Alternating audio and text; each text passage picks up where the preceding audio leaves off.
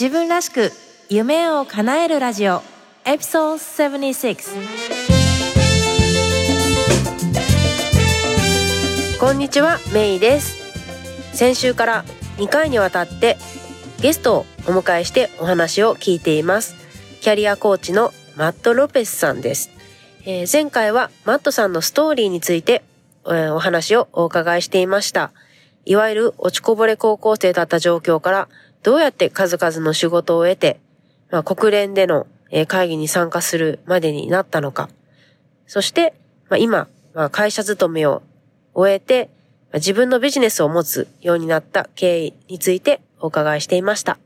そして今回はもう少し踏み込んだ質問、私たちのキャリアに直接活かせるような情報をお伺いするためにもう少し突っ込んだ質問を重ねてみました。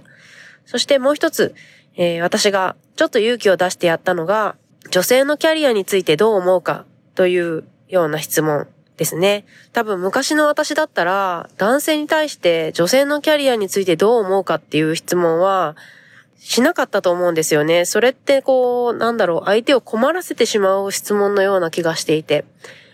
でも、なんでしょうね、自分がキャリアを重ねてくる、来た中で、そしてまた、女の子を持つ母親としてもね、やっぱこれからの女性の活躍とかね、そういったのにやっぱり興味があって、で、やっぱそういうことをみんなに考えてもらうきっかけって、そういう話題を、その女性の立場から、こう話題に上げていくことかなって思うんですよね。で、その女性の問題を女性の中で語るっていうのは割とあると思うんだけども、なんかそこで線引きをするよりかは、まあ男性も一緒に考えてもらおうよっていうのが、まあ割と自然なのかなと思ってて、うん。そういったわけで、まあロペスさん、マット・ロペスさんにもね、あの、まあ彼がコーチングしてる学生さん、女性の学生さんもね、たくさんいると思うので、まあそういったようなお話とか、あとは、そうですね、印象に残ってるのは、あの、違いではなくて、共通点にフォーカスを置くっっていうようなこと？これはね、本当確かにその通りだなって、やっぱりね、あの、なんでしょう？どういうわけか私たちって違いに目がいっちゃうわけですよね。多分脳がそういう風になってるのかなと思うんですけど、でもそうじゃなくて、あの、共通点に、えー、着目した方が学びが大きいっていうような話とかね、すごく興味深い話がいろいろ聞けたので、ぜひ楽しみにしていてください。というわけで、自分らしく夢を叶えるラジオ、今日も最後までお楽しみください。Live Your Dream. メイズカフェメイズカフェへようこそ。ここは南カリフォルニアの海辺に佇む秘密のカフェ。このカフェのオーナーサンディエゴ・メイが毎回素敵なゲストを迎え夢に向かう過程や自分らしく生きるための方法についてお話をお伺いしていきます。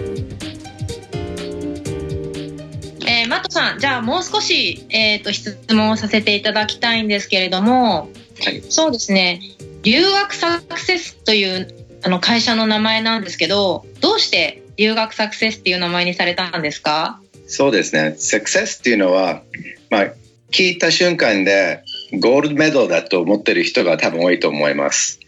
えー、いや、そうではなく、私があのコーチングを受けたからって言っても、絶対に希望している会社から内定もらえるとは約束はできない。まあもちろん、あの学校もあのそういうふうに約束はできないんですけども、なぜサクセスっていう名前をつけるかっていうと、えー、オリンピックに出る人と同じように自分のベスト、自分のあのコンディションをより良くしてオリンピックに出るんじゃないですか。その、うん、その、その事態でもう多分成功してると思う。あとは、その日、その調子、その覚えた、えー、やり方次第、ゴールドか、うん、えー、シルバーかブロンズ、まあそれか 4th place か 5th place ですね。うん、まあ大体差がそんなに変わらない。えー、0. 点何秒、何秒の世界。うん内定もらえなもらわなくてもやっぱり面接行く時に自分のベストをやっぱり見せたい、うん、えー、そこまで私が、えー、準備させてます。うんうんうん、じゃあその人のベストを準備するっていうのがサクセスだと。はい、その通り、うん、なるほどですね。そうですよね。なんか、あの、サクセスって日本語で成功だと思うんですけど、その成功の定義って人によって違いますもんね。例えば A さんがこの業界でこういうことがしたいと思ってても B さんにとってはそれは成功じゃなくて B さんにとっては全然違う業界でこういうことがしたいというまた別の目標があるわけでその人にとってのベストな結果を出すのが成功だということですね。もうもう一つですね。あの自分が例えば、えー、今日は10回の腕腕立たせができます。で、トレーニングした後1ヶ月後にえー、その3倍ぐらいできるようになったとしても、まだオリンピックに出ようと全然ありえないじゃないですか。うんうん、でもや、たくさんやれば、いろんな人、これ、努力見て、あ、あなたがもうオリンピック出ればどうですか？って聞かれたら、多分、その時に、えー、いろんな人に認められて、オリンピックに出れる可能性があると思われる。それと同じように、もし社会人と会って、社会人から、えー、You are ready って何人かに言われたら多分、ready だと思います。うんそれで多分、成功に、えー、近づけます。それはつまり、練習を重ねるっていうことですか？そう、練習を重ね重ねることも大事。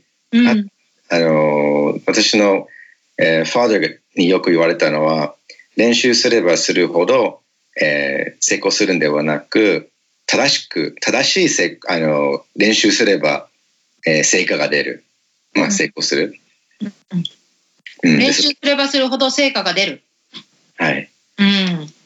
なるほど。で、例えば、えー、まあ、何人かのあの留学生あののことしてるんで、えー、たくさんの人たくさんの社会人を会いますね、うん、でもなぜ成果が出ないでしょう？よく聞かあの聞きに来ます、うん、コーチング受けてない人人たちですね、うん、ストラテジーなしで、えー、数だけ、うん、そのエフィシあのエフィシェンシーが出てないですね。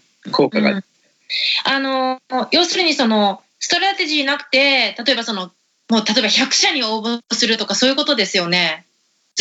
会社100社あって、本当は10社でも効率よくすれば、10社だけ面接受ければ、十分仕事が見つかるのに、こう、闇雲に、こう、ストラテジーなしに、もう100社に履歴書を送ってとか、そういうことでしょ？そうですね、そのその通りですね。うん、まあ、その手前に information interview、情報収集するためのうん、ね、インタビュー、同じ。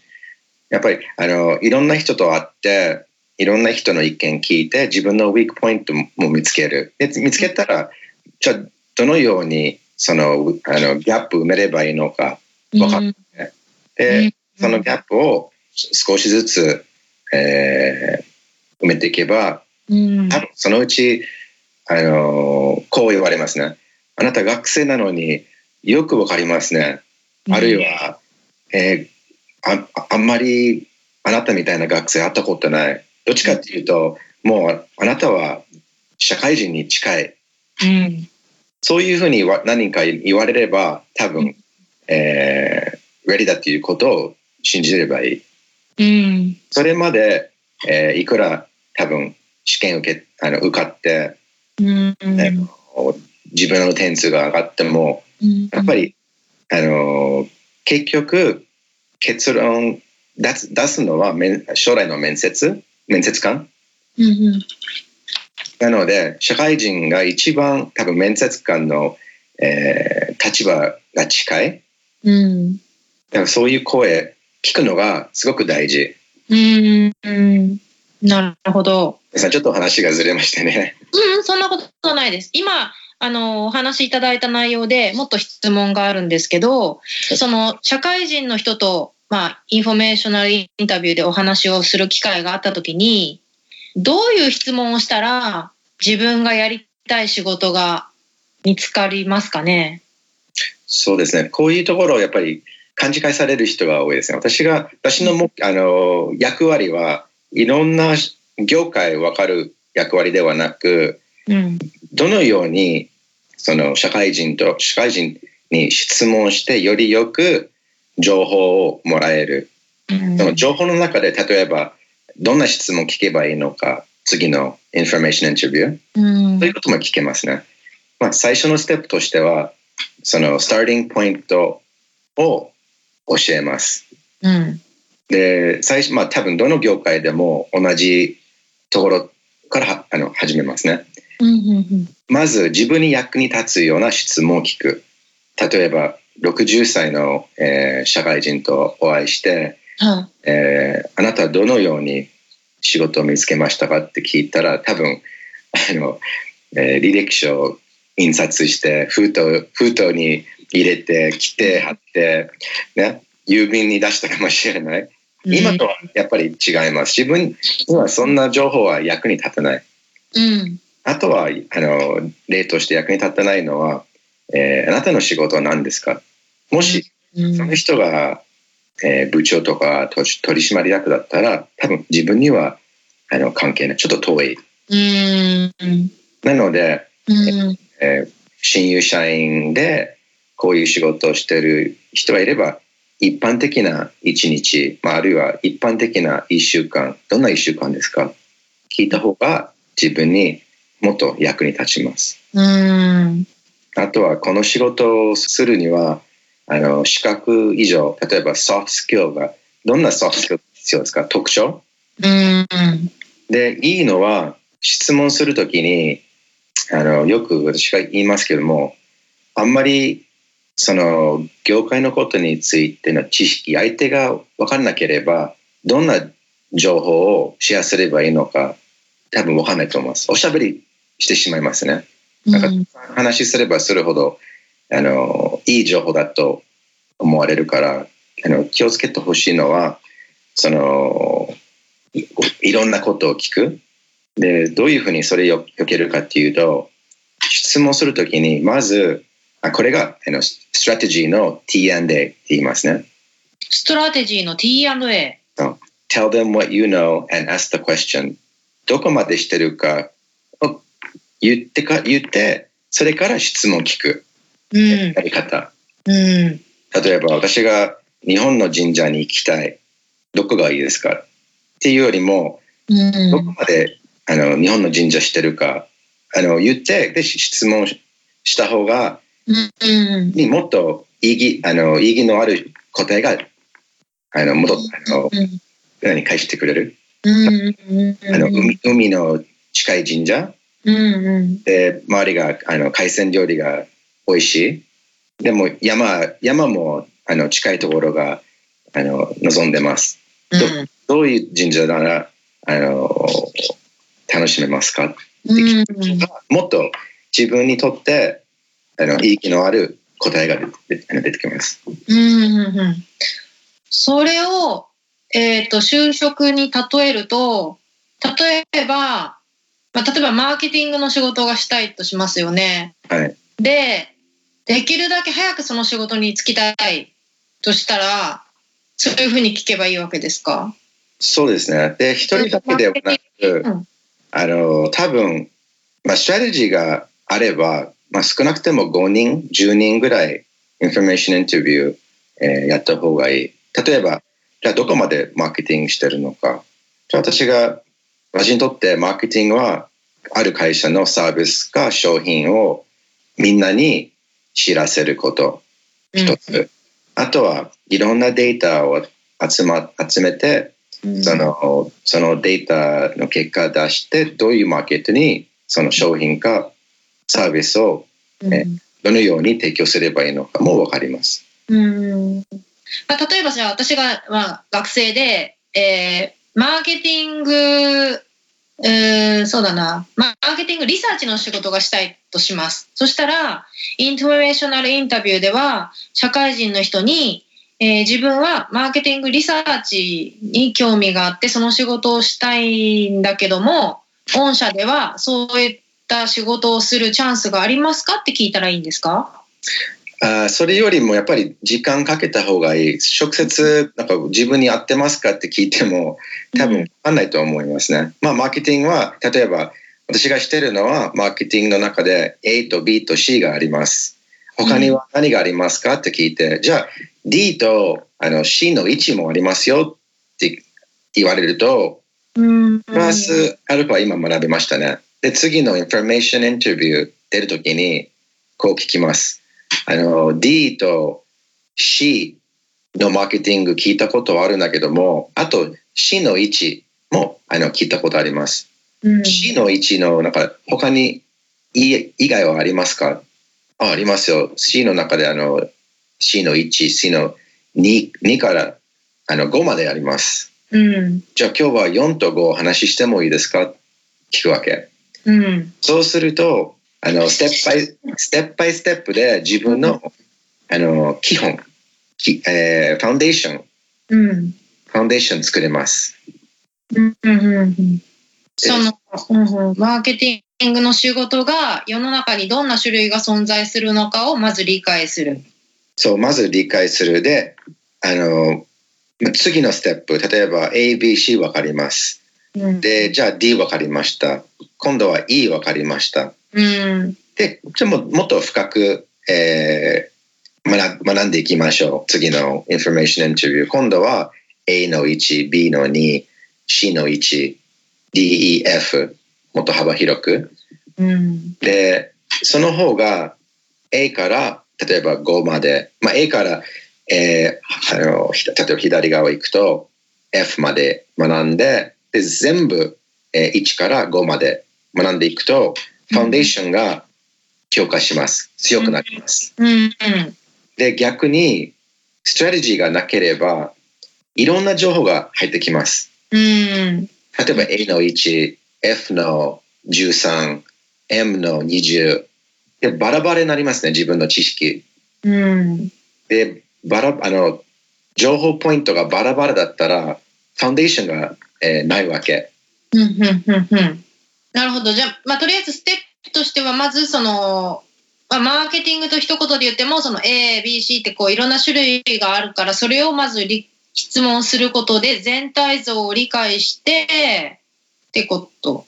そして、そうすると、うん、ファンデーションがすごく大事ですね。うん、ファンデーション、他の言葉で言うと、えー、ステッピングストーン。うん。うん、じゃあ次、次のレベル、どんなレベルなのか、相手が理解できる。うん、もしスポット情報あの持って面接に来たら、あの、ところどころわかる。でも、ところどころが理解できない。うん、じゃあ、この人をどういうふうに使えばいいのか、多分難しい。わ、うん、かるには。で、あの、一回だけ私の、あの、アドバイス、早めに社会人と会うこと。多分、えー、近道がないですね。うんちょっと、あの、歴史作る、作るの。あと、情報を集めるの。うん、でも、今のペースだと、多分、えー、不十分な情報を持ってみ,、まあ、みんなじゃないけど、大勢の留学生、面接,、面接に行ってます。うんもっと早めにスタートすれば、その、ファウンデーションベース作れて、もっと他のこあの校舎に比べれば、うん、えー、かなりギャップが埋めてあるように認めてくれる。うんうん、で一番最初、まあ、少なくても私のアドバイスは、えー、2回社会人とお会いすること。うん、1目は情報収集するため、うん、でまた再び会う時にその業界であの起こっていることについて議論する。うん、今度はマーケティング、例えばマーケティングどういうものですか、えー、A, A と B と C 分かります。他にありますか、で、A から1、A から F まで、で、全部、例えば5まで理解できます。うん、で、コテーションがあるわけですね。じゃあ今度はその中で起こっていることについて、今度は議論する。そうすると会話ができるわけ。で、2回目会うと、どのぐらい進歩してきたか、相手がわかります。じゃあこの2ヶ月間、この3ヶ月間、あの、お会いしてないうちに、わあ、かなり、あの、勉強してきましたね。うん。大体半年後にどのぐらい成長するのか、大体わかるわけ。なるほど。とすると、基本的には、まず自分がやりたい仕事が何なのかを理解した上で、その業界なり、まあ、職種についてる人に informational interview をして質問をするのがいいですね。た例えば、どんな業界で働きたいかまだわからない学生にこういうアドバイスを私がします。うん、人事に、えー、一つの業界を選んで、いろんな人、まあ、いろんな社会人とインフォメーションインタビュー受けることが大事。うん、なぜかというと、うん、その業界選ぶかもしれない。で、選べな選べなくても、えー、40%から80%まで知識とスキル、の業界に持っていきます。うん、じゃあ、はっきりやりたい仕事が決まってなくても、ある程度、もう決めてというか、目処を立てて、その業界、一つの業界を選んで、まあ、集中的にそこの、その業界について学ぶ。その方がいいですね。うん、で何人か私聞いたことあります。私のコーチング受けて、で、どんな仕事私に合いますかって。うん、ね、やっぱり、例えば、ケーキに例えとすると、どんなケーキに、どんなケーキが私に合いますかって聞かれても、やっぱり、ためあの、一口してみないと分かんないですね。そうですね。で、一口食べ、食べてから、まあ大体分かる。うん。で、いろんな種類食べたら、今度は、あの、食べたことないケーキが出たら、まあ、ある程度理解できる。うん。おそらく、こういうテクスチャーの甘さ、このスパさとか、このふわふわとか。うん、なるほど。わかりました。まあ、こういうふうに私が、あの、コーチングしてるわけですね。あの、業、いろんな業界私が、あの、してるわけではないんで、では、あの、してるわけではないんですけども、えー、こういうストラテジー、どの業界でも適用できる。うん。それが私が見つけました。うん。OK。わかりました。ありがとうございます。そして、まあ、ちょっとまた今の質問と、あの、まあ、関連してるんですけど、まあ、マットさん、日本でもアメリカでもお仕事されたことあると思うんですけど、やっぱりその、日本とアメリカで、まあ、特に新入生に対して求められているものっていうのが違うと思うんですよね。あの、まあ、最近でこそ少し変わってきてるかもしれないですけど、やっぱりアメリカっていうのは即戦力、すぐに使える人が求められている。だからやっぱり大学卒業したての人っていうのは就職が難しくて、インターンから始めたりとかパートタイムから始めて、まあ、少しずつ経験を積んでいくっていうパターンが多いと思うんですけど、まあ、日本の場合はその第二新卒のお話もありましたけどこう経験のない人を採用したがる傾向があると思うんですよね。はい、他になんかその日本とアメリカの違いをマットさんはどういうふうに認識されてますか？どういう違いがあると思われますか？そうですね。あの、私が何回も学校でプレゼンテーションしたことありますね。で、よくわかんないけど、特にあの日本人が集まってるあのテーブルと前を取るとあの結構違いの話が多い。うん、結構比べる、比べる、比べてしまいますね。うん、私が思うのは、えー、比べるあのどどういうところが違うかって比べるよりも、うん、どこが似てるかそれが分かればもっと、えー、早く、うんえー、社会人っぽくになります。例えば、うん、多分世界中でどのどの業界でもお金を稼ぐのが目標。うん、サービスそれとも、えー、商品を提供してる。うん、ね、あとは人とコミュニケーションしなきゃいけない。うん、やっぱりご飯とパンではなく、今度は、えー、炭水化物っていうふうに考えてほしい。うん。が進歩が早くなる。うん。あの、20%の違いを集中するよりも、80%の似てるところの方が、あの、集中した方が、あの、うん、進歩します。うん。それを、じゃあその、これ、これの、このケースで言うとどういう使い方になりますか？まあ、例えばマーケティング。うん。多分、どの、どの、どの国でも、うん。80%の、あの、国が同じようにマーケティングしてると思う。うん。まあ、あとは、うん、まあ、違いを集中しようと思ったら、た例えばこういうのはどうですか？そのさっきも言ったようにアメリカではその即戦力もうすぐ使える人が求められてるわけですよね。でも例えば日本ではななんで第二新卒は嫌われるんでしょう？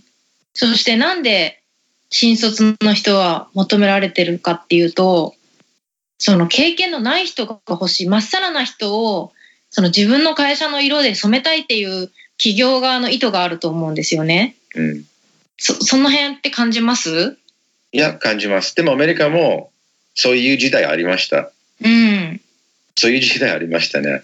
ずっと一つの会社働いて、うん、定年退職して、リタイアして、うん、えー、のんびりして、その後は、まあ、別の世界。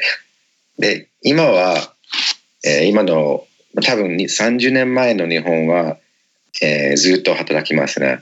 で、日本、アメリカでは2回、3回ぐらい転職する。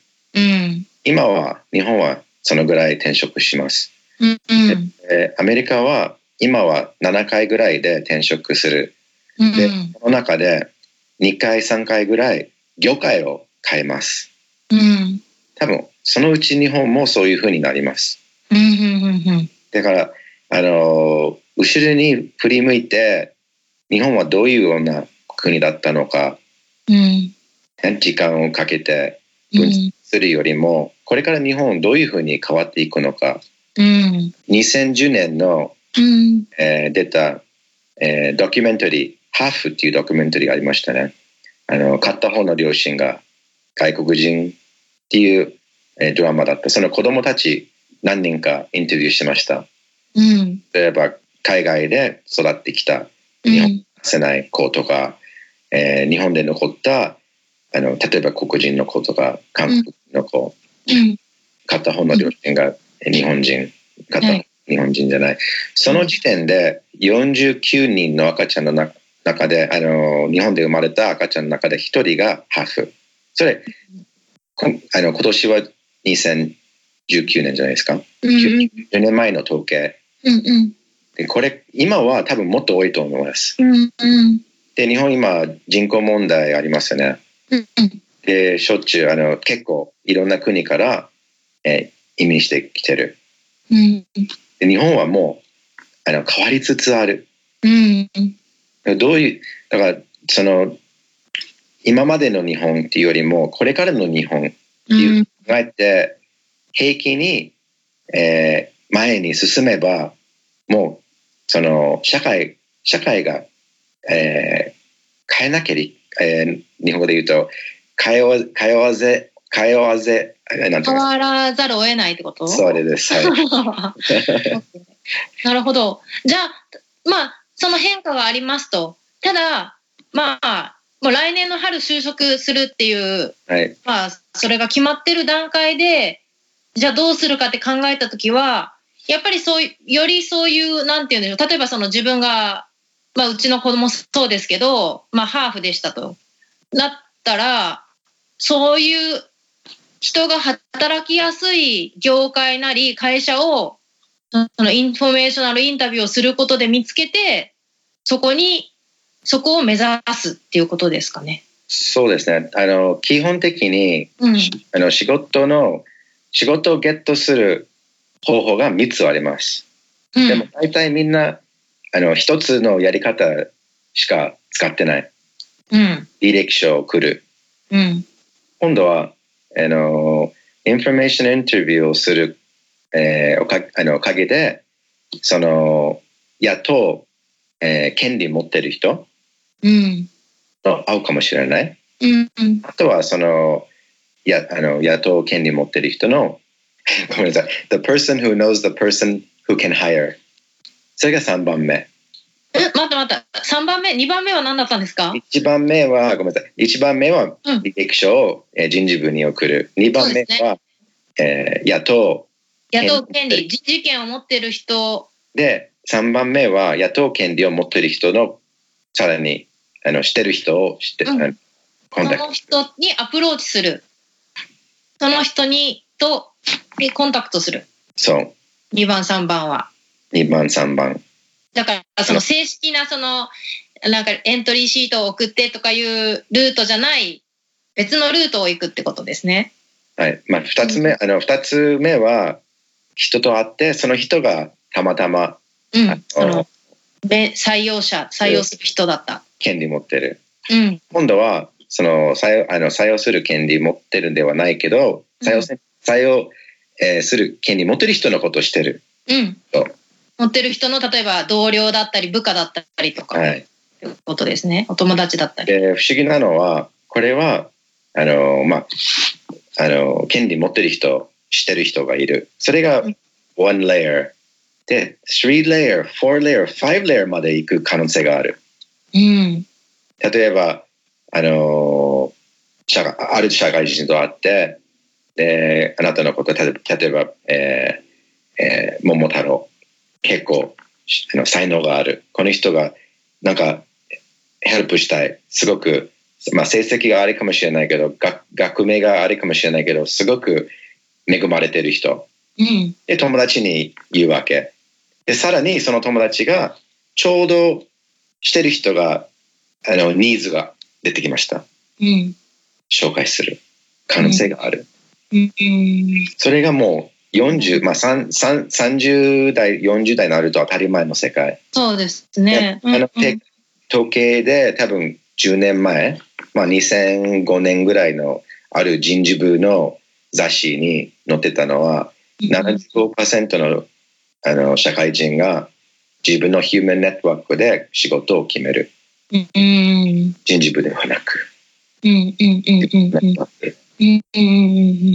でこれから日本もそういうふうに変わっていくので、今早いうちにそういうふうに3番あの2番目3番目のえー、道を作れば、うん。うん、あの、オプチュニティが流れてきます。うん、で何かあの人がやっぱり違うやり方で試して仕事を得た,、得たことありますね。あの別に留学サクセスの研あのトレーニングを受けた人だけではなく、うん、ありありえます。うん、でもしその2番目3番目のところで仕事決まったとしたらじゃあ多分人事部で、えー、人事部のレベルである仕事が100%ではないっていうことは明らかになってますね。うん。別にまあ時々冗談で私が言うんだけどもちょっと極端ですけど残れたあの残された仕事、うん、でも本当にあの本当に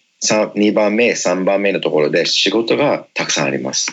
大手企業でもやっぱりその例えば社会人が人事部の人してる、うん、あの太郎桃太郎の君のことあのよろしくね、うんうん、その一一言だけで変わってきます。うん、うん、そういうことですね。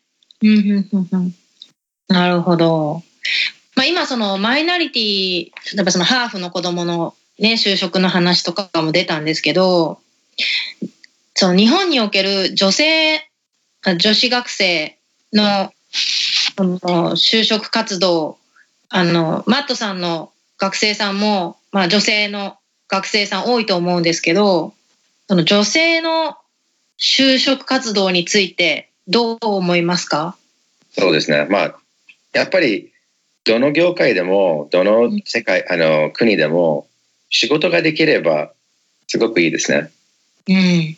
だから、その手前に、うん、いろんな社会人と会えばいろんな自分のギャップを埋めることができる。うん、でも多分アメリカでよく言う言うんですけど私がすごくあの信じてる同じ仕事だったら同じスキルだったら女性の方が 110%, 110のパワー出さないと平等の、えー、給料もらえない、うん、やっぱり平等ではないですね、うん、中はそう。でももっとやっぱりプレッシャーかけてあの頑張るしかない、うん、もう一番あのいいプレッシャーはあの知識。知識で戦う、うん、なるほど。でもし、えーまあ、例えばアメリカで勉強したら社会人とあのインフォメーションインタビューリクエストした場合、うん、あの女性がやっぱり女性をヘルプする傾向が多分強いと思う。男性より、女性男性より、男性女性より、女性女性の方が多い。なので、やっぱり聞くべきですね。頼む頼むべき。女性、その、女性の社会人をに話を聞きに行く。はい。うんなるほど。留学生がそう女性の社会人。うんなるほど。いろんないろんな理由があってくれます。よく聞かれるのは、学生なのになぜ会ってくれますか？どういうメリットがありますか？って聞くわけ。うん。まあ、たまたま、あの、暇、うん、で、なんか時間、時間潰しで、うん、は日本に興味持ってる。うん、それともネットワーク作りがもう大事。うん、インターン、インターン生あののことを考えてるかもしれない。うん、で、あとは、やっぱりチャリティー、自分のなんかお金あげたくない？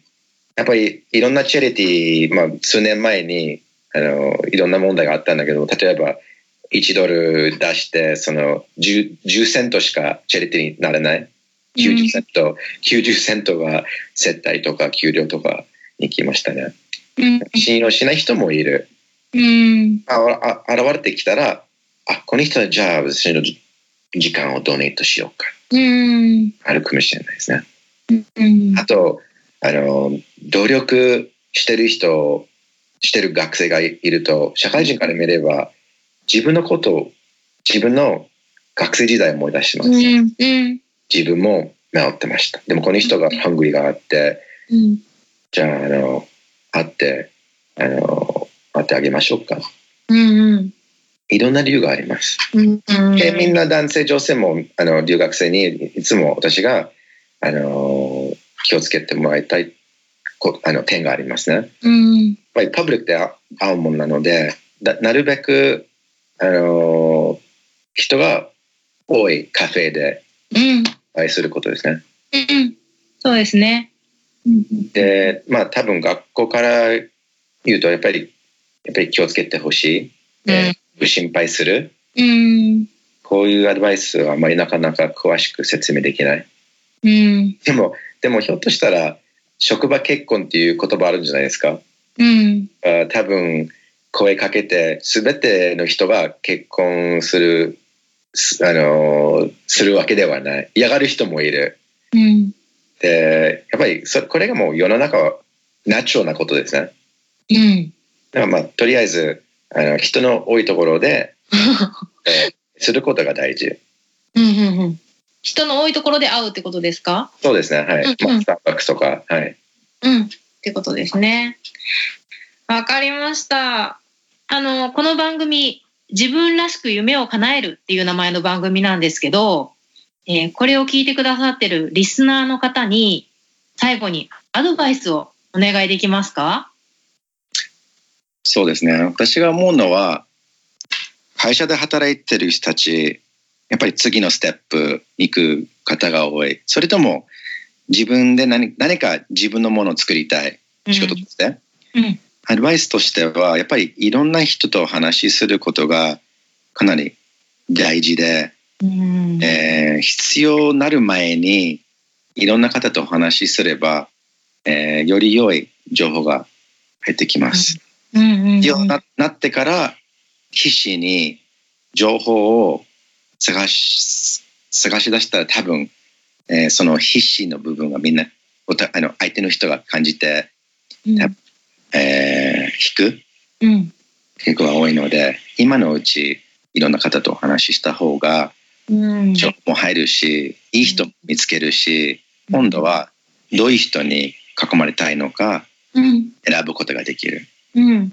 どんな人に囲まれたいのか。うん。いいポイントですね。ありがとうございます。そして最後に、えー、これを聞いてくださっているリスナーの方に、えー、メッセージが、えー、あればお伺いしたいんですけど、まあ、とにかくまずは留学サクセス .com を見てみてねっていうことですかね。そうですね。まず、多分留学生じゃなくても、まあ、就職に関しての何かの、えー、宝物が多分見つけると思います。うん。いや、本当にね、参考になる情報が散りばめられてると思う。それを惜しみなく、この新しいウェブサイトでね、マットさんシェアされているので、ぜひ見てみてください。えっと、マットさん今、えー、シアトルだと思うんですけど、日本にいらっしゃる時とかもあるんですか？いや、あります。2回、年に2回ぐらい。うん、うん。年に2回ぐらい日本に行かれると。はい、2週間、3週間ぐらい、毎回。なるほど。時に、えー、留学生、まあ、あの留学生帰国して、またコーチング続きたい人のためにも会えるし、で、たまには社会人も、えー、うん、します。実は、うん、あの、体験談の中で、あの、一人の社会人のストーリーが載ってます。うん、うん、うん、うん。ね、そちらもぜひ見てみてください。ね、もしこれからね、まあ、日本にいらっしゃって、これからシアトルに留学を考えている方はね、ぜひ、カサデビラとミカシタも含めて、マットさんの活動をチェックしていただきたいですし、まあ、またそれ以外の地域にいらっしゃる方もね、まあ、スカイプとか、今いろんな方法がありますからね、ぜひ、マットさんとつながってみてください。はい。他に何かメッセージはありますか？まあ、一つの言葉で、うん。皆さん、ファイト ファイトはい。今日は留学サクセスのマットさんからお話を伺いました。マットさんどうもありがとうございました。ありがとうございます。自分らしく夢を叶える。今日の番組いかがでしたか？もし気に入っていただけたら購読ボタンを押していただき、お友達にもおすすめしていただけると嬉しいです。ウェブサイトサンディエゴメイドットコムでは、今回の内容はもちろん、他にも元気の出て役立つコンテンツをブログバージョンでお届けしています。それから夢を叶えるスピードを上げたい。すでに自分スタイルを確立するために動き出している仲間とつながりたい方は、ウェブサイトサンディエゴメイドットコムからメイのメルマガにぜひご登録ください。自分らしいライフスタイルを形にするための無料ワークシートやポイントもウェブサイトでゲットしてくださいね。理想の働き方とライフスタイルを実現するために今やるべきことをできることから始めていきましょう。今日も最後までお付き合いくださりありがとうございます。それでは次回またお会いしましょう。Have a great day! Bye bye!